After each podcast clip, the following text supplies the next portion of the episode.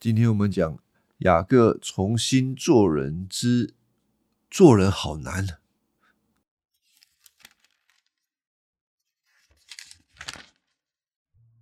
欢迎来到播客查经班。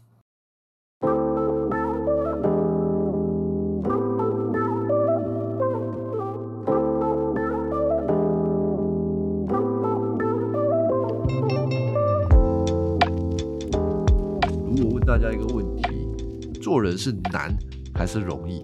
可能有些人会觉得很容易啊，你就不要那么在意别人的感受，甚至你也不要太在意自己的感受，你就可以快快乐乐过你的生活。诶，但是也有一些人会觉得做人是很难的，为什么？因为做人你要在意别人怎么看你，有的时候你也要注意你的心怎么对你说话。因为有的时候你高兴的时候，你的心会告诉你他不高兴；你愤怒的时候，他告诉你愤怒；你想要往左的时候，他就会叫你往右；他叫你做好事的时候，他就叫你做坏事；啊，叫你该帮助人的时候，你就叫他就会叫你懒多一点，多为自己想一点。所以做人真的容易吗？这真的是个学问。比如说，保罗在罗马书七章十八节，他就说：“我也知道，在我里头，就是我肉体之中没有良善，因为立志为善由得我，只是行出来由不得我。我所愿意的善，我反不去做啊；我所不愿意的恶，我倒去做。”保罗讲出他内心跟他的实际有一些困难啊，他心里想要做好的，可是，哎，偏偏。他有的时候就做不出来，他明明知道有一些事情不要去做，哎，可是他就偏偏就给他做下去了啊？为什么会这样子嘞？原因是我们的内心里面都有一个败坏，这是人堕落离开神之后一定都会有的。啊，不管是非基督徒或者是基督徒，你不管认不认识上帝，一定都会有的。那基督徒跟非基督徒有什么不一样呢？唯一的不一样就是，你知道你的败坏的原因是什么？那非基督徒不明白这个败坏的原因是因为离开神。好，那基督徒即便他知道他的败坏是因为他离开神，他有办法解决他内心的败坏，好像。他想要做好事，他想要跟随神，他想要赞美神，他想要过一个健康的呃内在生活，有办法吗？其实，从保罗罗马书七章告诉我们的是没办法的。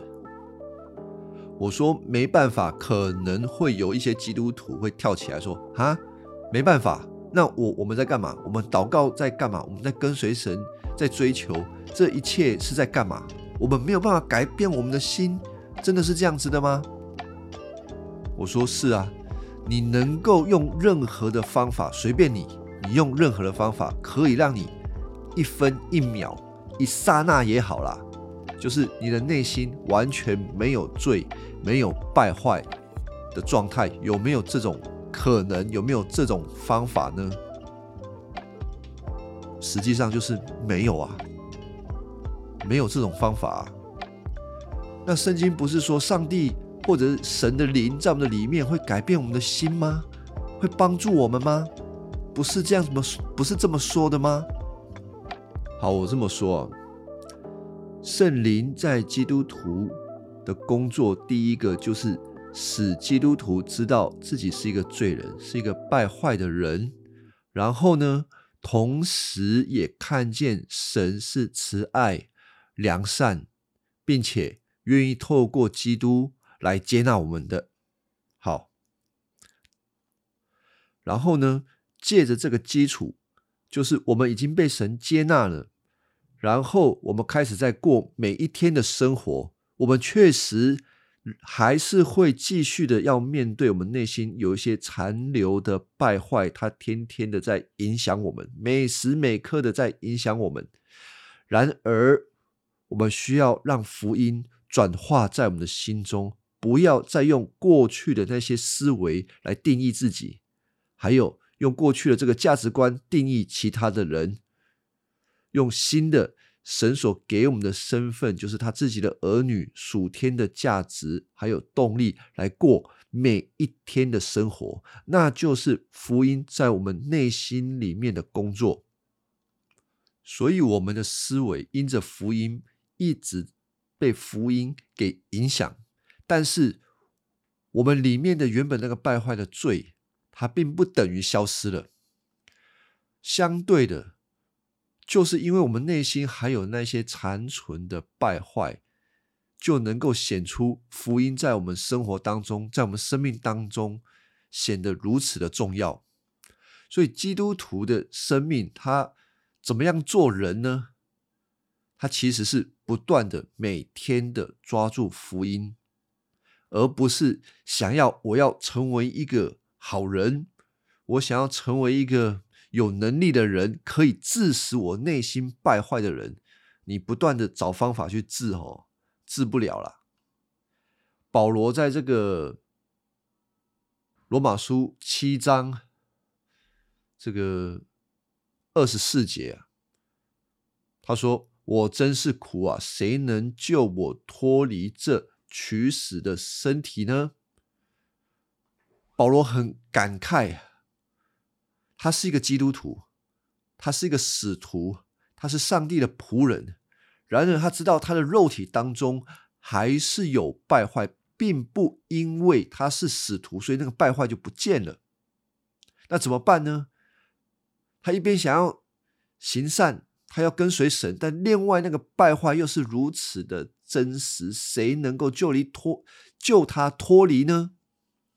二十五节他说：“感谢上帝，靠着我们主耶稣基督就能脱离了，脱离了，靠着主耶稣基督就能脱离了。”和合本二十五节翻译是这样子，他说：“感谢上帝，借着我们的主耶稣基督，他能够救我。”好，一边讲脱离，一边救我。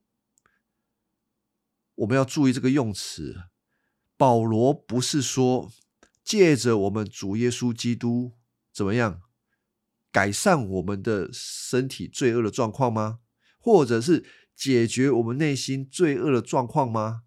或者是提升我们，使我们变成一个属灵状况更好的人吗？不是，他说脱离有一个更高将来的盼望，脱离脱离现在的这个状况，也意味着现在这个状况还没有办法完全的改变。但是，因着那将来一定会来到的神救我们，而且现在也救我。我们是被拯救，神是拯救我们，不是给我们一套方法在过生活，或者给我们一套方法在自救。其实那个不叫做福音啊，福音是好消息，但是我们却常常沦落为福音是一个好方法。这个有根本上面的差异，差异就是好方法总是想要找更多的方法使自己成为好人，找更多的方法致死自己的罪。但是，如果圣灵真的告诉我们，我们是一个罪人，我们的败坏是不会消失的，至少在天国以前，进到天国以前，它不会消失。那你在搞这些方法做什么呢？没有用啊！你会花很多时间在搞这个，但是你的眼光、你的焦点都放在你自己的生活、你的行为举止上。但是福音是好消息，好消息就是上帝要拯救你，上帝会拯救你，他将会使你脱离这取死的身体。所以现在需要的是借着这个好消息，你有这个好的盼望，你开始过这个人生。虽然你知道你还是有败坏，这个败坏提醒你，你要注意，定睛在耶稣基督已经成就的工作上，使你的思想常常放在福音当中，思想耶稣基督所做的工作，更渴慕他，更认识他的恩典，更爱他，那才是保罗在罗马书七章二十五节真正要表达的意思。所以，一个基督徒他的生活一定会碰到两难，两难就是他有一个信仰，他信上帝，他愿意跟随神；而另外一个难处就是他内心有个败坏在拉他。你摊开圣经，每一个人物除了耶稣基督以外，没有一个是例外的。就像我们创世纪所讲到的雅各，雅各啊。他到底是雅各还是以色列？上一次我有讲，雅各就是他那一个老我，以色列就是一个新造的我，而这两个我呢，同时在雅各的心里。但是我要稍微补充解释一下，我不是说雅各精神分裂，好像雅各他的里头有两个意志，一下是雅各。以下是以色列哦，不是这个意思。我的意思是雅各就是雅各，当然雅各也是以色列，他们是同一个人，只不过这一个人呢，他虽然被上帝所改动了，被上帝给改名字了，被上帝给这个行为纠正了，所以他改名叫做以色列嘛。但是他脑袋知道归知道。他有许多的事情，他面对的时候，他还是会继续习惯用自己的老方法在来做事，而不是用神所要他的方法。神要他怎么样呢？神要雅各完全的倚靠他，相信他真的是爱他、保护他的神，所以因此雅各面对任何的事情，都应都可以堂堂正正。很正当的去做每件事情。好，我们从创世纪的三十三章跟三十四章，就是雅各他在跟上帝摔跤之后，他的行事为人有没有大幅度的改变呢？我想开始改变，但是还不完全，甚至他有很多的时候还是继续用他的老方法在做事情。我说啊，《创世纪》三十三章之后的雅各，圣经里面有四十多次称呼他叫雅各，只有二十几次叫他为以色列，也是有这个原因的。好，我们来看这个三十三章第一节，雅各他要面对他的哥哥以扫啊，以扫四百多个人就来到面前。雅各做了一件事情，就是把孩子们分开，交给他的老婆，还有他的妾。孩子们走在前头，而利亚跟孩子走走着跟着。结果呢，雅各做了一个动作，就是把他们放在后面。后来把他们放在后面，雅各自己走到前头去。我想这个举动是一个信靠神的举动。他知道他躲不过了，他也不能再躲藏了。他是一家之主，他要负起责任，所以他来到整个队伍的前头，来到他的哥哥姨嫂面前。我们想，姨嫂二十年不见这位弟弟啊，他心里也在想：我这个诡诈的弟弟二十年不见，他是不是还跟以前一样，还是那么的诡诈？回到家里，是不是想要侵吞他的产业？因为这个弟弟二十年前就是为了这个产业，所以骗他骗爸爸啊！万一二十年后他又回来要来骗土地的话，我当然要准备人马跟他输赢一下嘛。所以这个姨嫂他带了四百个人。有很大的原因是因为这个，而不是真的想说哦要来教训弟弟。甚至后面我们也看到，当雅各要送礼物给他的时候，他不收啊？为什么不收？他就直接讲说：“我很富有了，我不需要这些礼物。”所以在雅各离开家庭的这一段时间当中，上帝也是赐福以扫的。以扫这个人吼，他就是有吃有喝有东西拿，他就高兴了，他就也不在意过去所发生的事情了。这是以扫的个性。好，这次见面了，二十年不见，兄弟二人两个人一见面。看到什么？远远的雅各走过来，就扑倒在地上，伏伏在地，一连七次，干什么嘞？谢罪啊，赔罪啊，赔二十年前的罪。以嫂一看，就知道我弟弟不是要来找我麻烦的，他是来道歉的。然后，当然。他一边匍匐嘛，也看得出来，他现在是又掰咖，怎么有可能来这边是要来打仗的？不是，不是来闹事的。而雅各能够跪下来，这个也是一个，我怎么说？应该可以说很了不起吧。在这之前的雅各，你叫他跪，有可能吗？啊，不可能啊！我们有一句俗语说：“男儿膝下有黄金。”何况是雅各这一头豺狼，他看到好的，他就想尽一切办法啊，把他弄到手。你叫他俯伏称臣，哎哎，那种抠脸，不可能的事情嘛。他会对以扫恐惧，最大的原因就是他做错事情。他很知道，他做错事情，如果以扫要对他怎么样。他是跑不掉的，那我们怎么面对我们心里的恐惧呢？逃不掉，既然逃不掉，面对他，该赔罪就赔罪。这个最后发生什么事情呢？姨嫂啊，这个做哥哥的看到弟弟这样子，就跑过来迎接他，抱他，亲吻他。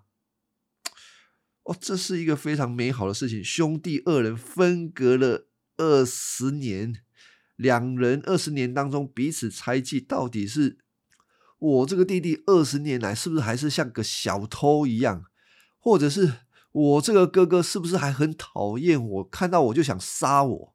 而就在这一刹那，兄弟二人抱在一起，彼此痛哭。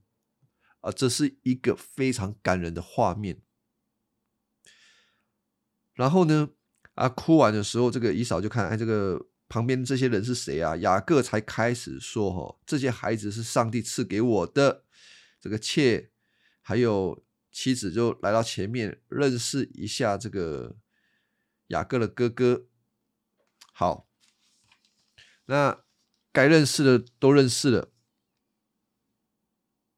姨嫂就问说：“哎，这一群？”是做什么的啊？就旁边这个原本是要送给姨嫂礼物的啊。雅各就说：“啊，这个是见面礼。”姨嫂说：“哎呦，弟弟不用了，我都有了，你留下来，留下你自己的东西。”第十节，雅各说：“吼啊，不要！你若喜欢，请收下我的礼物。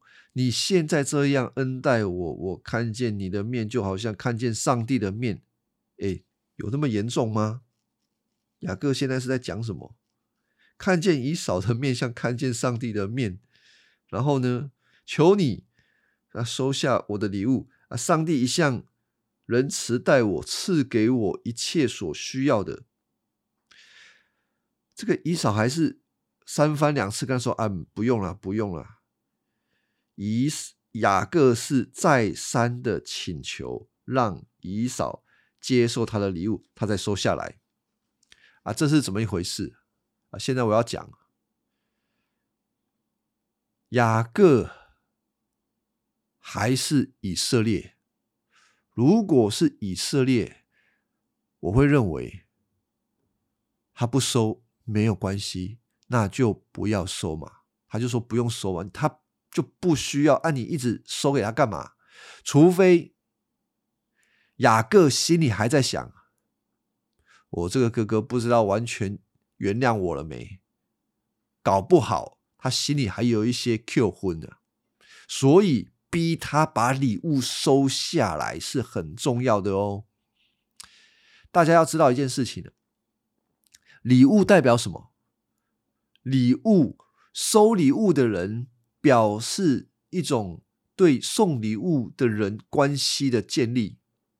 你既然收了礼物，你就冰释前嫌，和好就是和好。礼物有这一个作用在，所以雅各他心里也很清楚，万一啊，我哥哥如果反悔，突然又牙卡想起来了，哇，他要看到礼物，他才可以消气啊。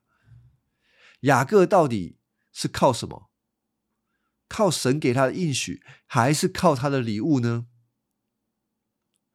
再来，我们看雅各他的行动是很诡异的。他的哥哥跟他讲说：“吼啊，我们现在回家了，我走前面，我看你弟弟这个掰咖，你就跟在我后面，没有问题。”结果雅各说什么：“哎呀，这样不好，不好，不好！哥哥，你还是先走吧。我这个小孩啊，这个家里那么多小孩，还小，走路慢，还有牛羊，走那么多路。”会死掉，他们走路慢，我们就在后面，而且可能还需要休息一下。哥哥，你就先走吧。雅各不愿意跟在姨嫂的后面回家，但是姨嫂可能也没有想太多，他可能也顾及到这个雅各确实确实，呃。长途跋涉来到这边比较累，可能需要休息。他就说：“啊，不然我留下一些人护送你们。我相信以嫂是好意，但是雅各呢，他就说：‘啊，如果你不介意啊，这个也不用啦。’哎，反正以嫂的好意他通通不要。他就在这个时候要跟以嫂切的很干净。十六节，以嫂当天就回去。”以东了啊，回到他自己的家里面。结果雅各有没有按照这个跟以嫂所讲的回到家里面呢？没有啊。第十七节，雅各却往哥书。呃，摩西在写这个时候是很清楚的告诉我们，雅各却往哥书，往另外一个地方去。在那里，他为自己盖了房子，搭棚，并且呢，在事件世界那边有一座城，叫做世界城，在世界城的附近买了一块地，就住在那个地方。雅各为什么要住在那个地方？有一个可能，可能是住在城市的旁边，生活比较方便，通常都是这样子的。比如说罗德也是这样啊，住在城市里面是比较舒服的嘛，然后越搬越近就进去了。那雅各呢？雅各很有可能也是这样子，但是住在世界外面不好吗？我讲不好啊，哪里不好？第一个他应该好歹你要回家跟你的哥哥住一段时间吧。雅各没有啊。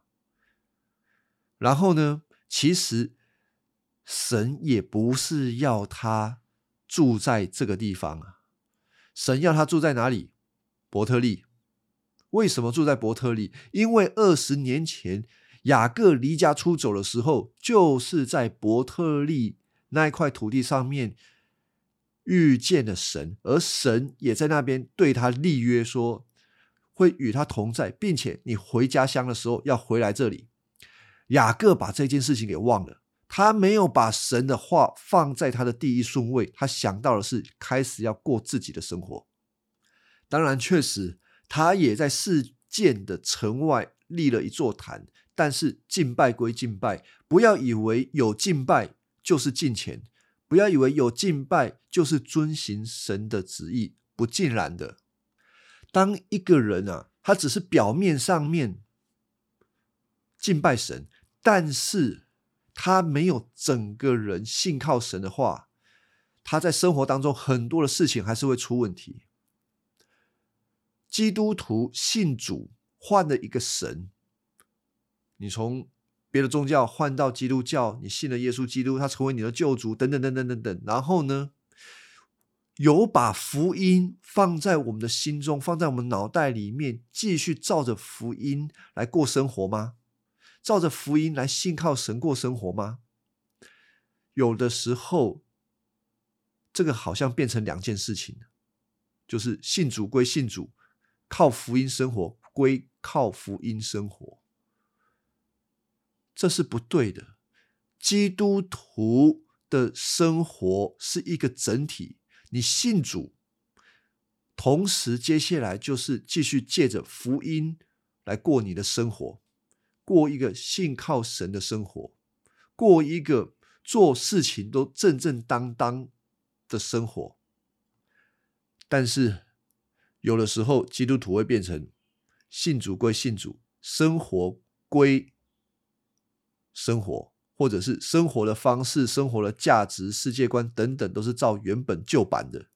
像雅各一样，他现在被改名叫以色列，实际上他的生活还是雅各。所以雅各他这个人啊，他不会有什么惊人的这个生活见证，他没有生活见证，也影响到他的儿子们怎么看他。他怎么样管教他的儿子？他没有能力啦，他的儿子也不会听他的话。也许有些人会说：“啊，管教儿子本来就很不容易啊，管教子女很麻烦的。”但是这个不是借口。一个属神的家庭，或者是一个圣约家庭，做家长的，就是要按神的方式来。管理自己的家庭，当然你自身的信仰，你要先做榜样，做榜样，因着福音的缘故，好好做家庭里面的榜样，让你的儿女能够看见你的信仰跟你的为人是一致的。所以，我们来看这个雅各的家庭呢，就是创世纪的三十四章。如果雅各他不知道要依靠神来管理他的儿女的话，家庭就会出问题。现在这个时候，雅各他管理他自己的儿女会有什么困难呢？呃，让大家让大家来想，雅各管理自己的家庭，管理他的儿女会有什么困难？有啊，很困难啊！如果我们一直想着困难。客观上面的问题是什么？儿女一天一天的大，雅各一天一天的老去，还有他是个白咖，他的儿女怎么看他这个爸爸？没有用的爸爸，这个爸爸已经不能为他们，不能保护他们，不是一个强壮的形象，甚至他没有经济能力了。他过去有哇很厉害，但是现在没有了。那儿女要如何尊荣自己的父亲呢？如果儿女不是看重他的父亲，不是尊荣他的父亲，而是用很属世的价值的眼光来看待他的父亲，哦，雅各要管这一群人呢，要管这十一二个儿女，难的不得了。那当然，雅各他自己心里会想啊。哇！我要怎么让我的儿女看重我？我要让我的儿女怎么样尊荣我？我现在又掰咖，又不能工作，那这个要怎么办啊？没有怎么办？相信神，过去救雅各，帮助雅各在这么大的困难当中都救他了，何况是管理家庭的问题？他要正正当当的让他的儿女听从他。顺从神啊，就是这样子讲很容易啊。也许听众觉得我讲很容易啊，而做的时候很难吗？当你决定要信靠神的那一刻，我认为是很难的。但是你开始信靠下去的时候，开始经历的时候，上帝与你同在，这是上帝的应许。好，我们来看雅各。雅各在面对他家庭的事情做的怎么样呢？事情发生了。三十四章，有一天，雅各的跟利亚生的一个女儿叫做底拿，她跑出去玩了，啊，自己跑出去玩呢。啊，这个是一个特殊事件吗？我认为是特殊事件，不过背后有一些可能的原因，就是这个家里面不太管儿女的这个行动啦，很自由哦，所以这个迪拿就跑出去玩了。去哪里玩？去大城市玩啊！我们家住在四件城的外围，我们当然是跑去大城市玩啊。去大城市玩会发生什么事情呢？我记得我大学的时候跑去台北念书，我们班导就说：“哎呀，同学啊，我知道你们很多哦，从外县市来的，来到台北读书。”哎，他就讲说，台北是呃做首善之都，嘿，也是万恶之源啊。大家知道这个意思啊？最好的跟最坏的都在这里。四件城也不例外，这座城市的文化、道德都有问题。迪拿出去玩，结果呢，当地酋长就有一个人叫做四件啊，四件城的太子啦，就叫四件。啊！看到底拿就喜欢他，把他拉住，就奸污了他。那奸污他，哎，好，反正就强奸啊！强奸完之后，最糟糕、最糟糕的问题就是啊，强奸完就把它丢掉了。啊，圣经有其他的例子，就强奸完就不喜欢，就把它丢掉了。但这里所发生的是事件。把迪娜强奸完是觉得哦，这个迪娜很漂亮哦，迷恋她，真的是爱上这个迪娜，要赢得她的欢心，也就是先上车后补票的意思了。他就回去跟他的爸爸讲啊，啊，你想办法哦，我要娶这个做老婆，我要娶迪娜做老婆。啊这个爸爸也很好笑。就帮儿子来到雅各的家中来提亲。雅各知道儿女哦，他的这个女儿被强奸的事情，他不做声。但是我这边我要先讲一件事情，就是，哎，这个事件的爸爸在干嘛？帮儿子提亲？你觉得哎呦不错啊，反正我们有负责任哦。我们强奸，我们有负责任就好了。哎，好像不是这样子吧？你你你你做错事，你犯罪了，你强奸人。听众明白我在讲的是什么吗？你做错事情补救当然很好，但是。你做错事情的那一件事情，到底有没有讲清楚？你真的做错，而且你做错应当要附带的这个惩罚是什么？没有讲，他们就哦，反正做错了，就是提亲就好了，很奇怪哦。好了，反正爸爸也是容许嘛，就去提亲了。雅各在这个时候呢，他说：“默不作声啊，只等到儿子回来。”雅各为什么默不作声？哎，那是你的女儿哎！我问一下听众啊，问任何的人啊，你的、你的女儿，你很在意的女儿，她出去玩被人家强奸了，强奸就是。不是在一个正常交往的状况底下被强奸了，那你会怎么样啊？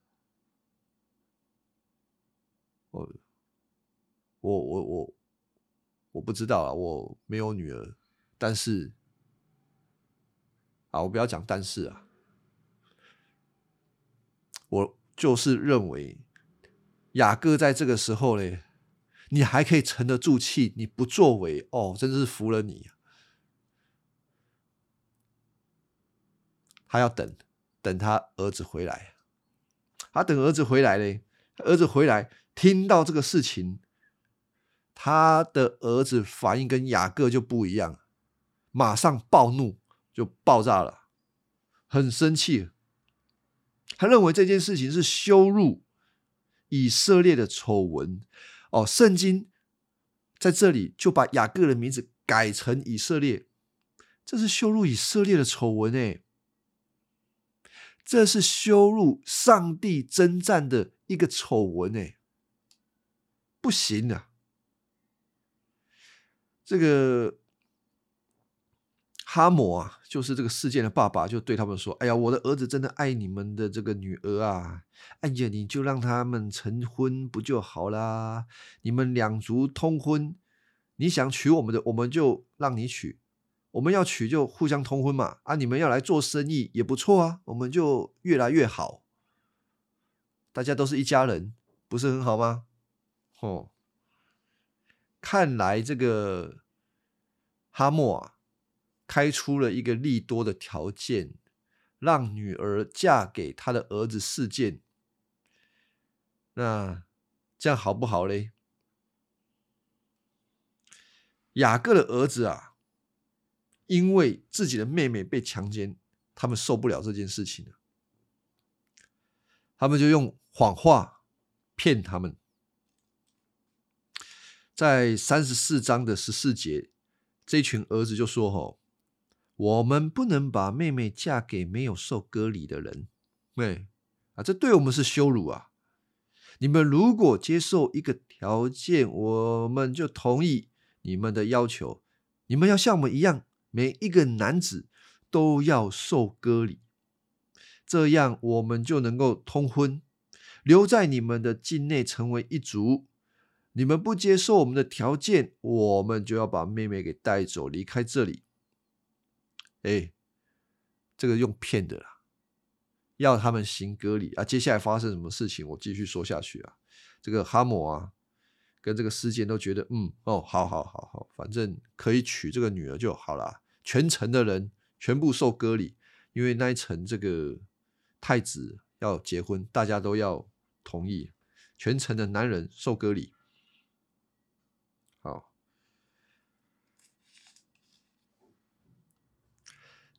在二十五节的时候，全城的人受割礼过了第三天，还在疼痛的时候，哎，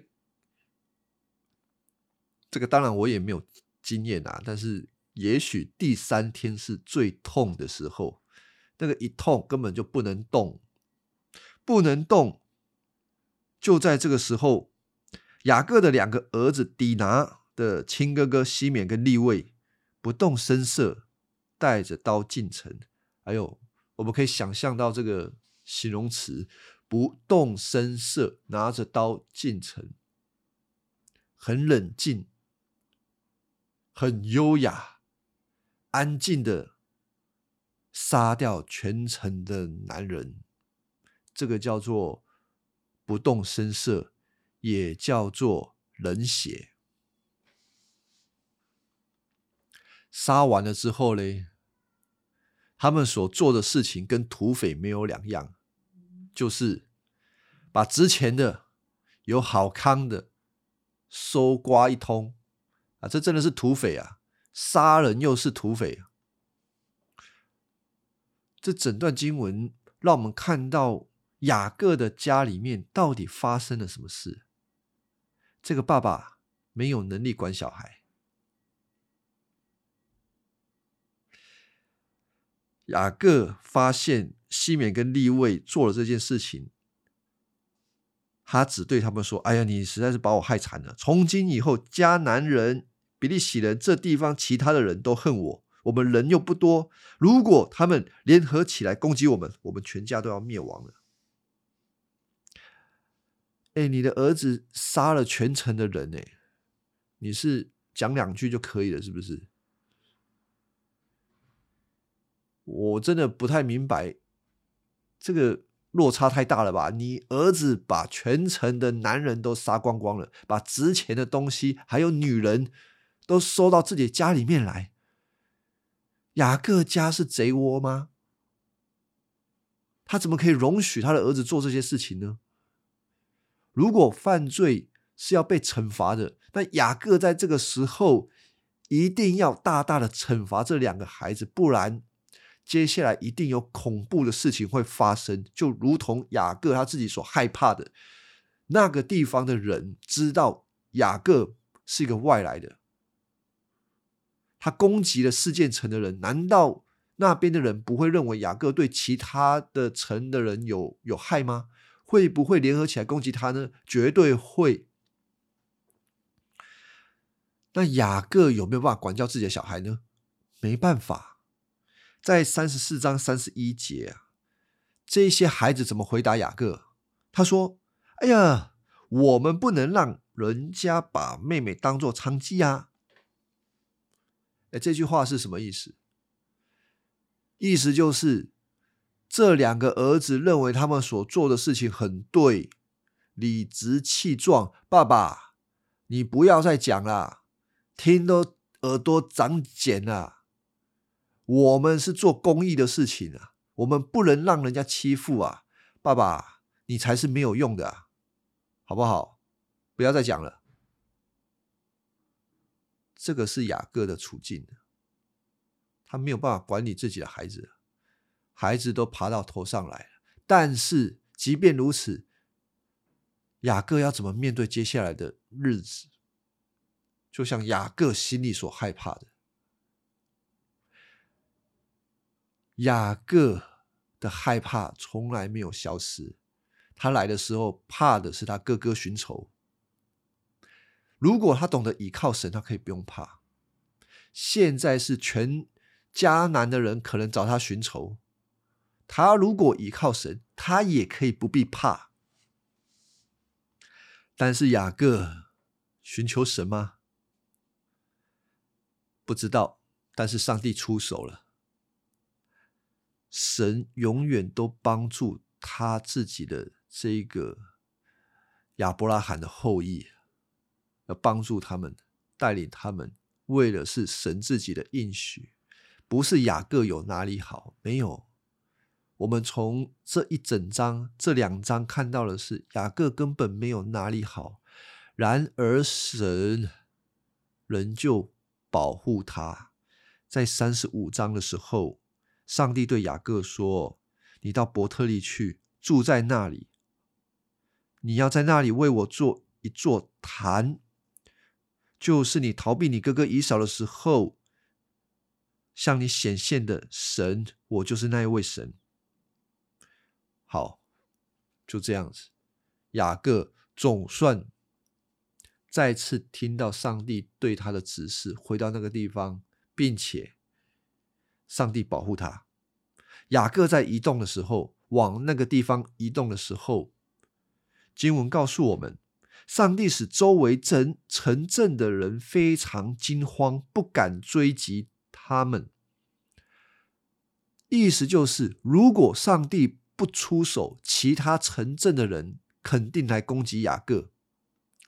雅各要在这些事情上面去思想，那一位对他立约、守约、施慈爱的神，怎么样保护他？他能够真正的明白，他才能够做一个正正当当的人，依靠神的人。不然，事件成的这一件事情，造成他内心的担心害怕，以后还是会持续发生的。人都是这样子。我们若不认识神，我们有无尽的恐惧等着我们，然后我们就会用很多取巧的方式想要躲避，但是躲不了的。能躲到哪里？不要躲。面对神，来到他的施恩宝座面前，那是最安全的地方。好，我们今天先讲到这边，谢谢各位的聆听。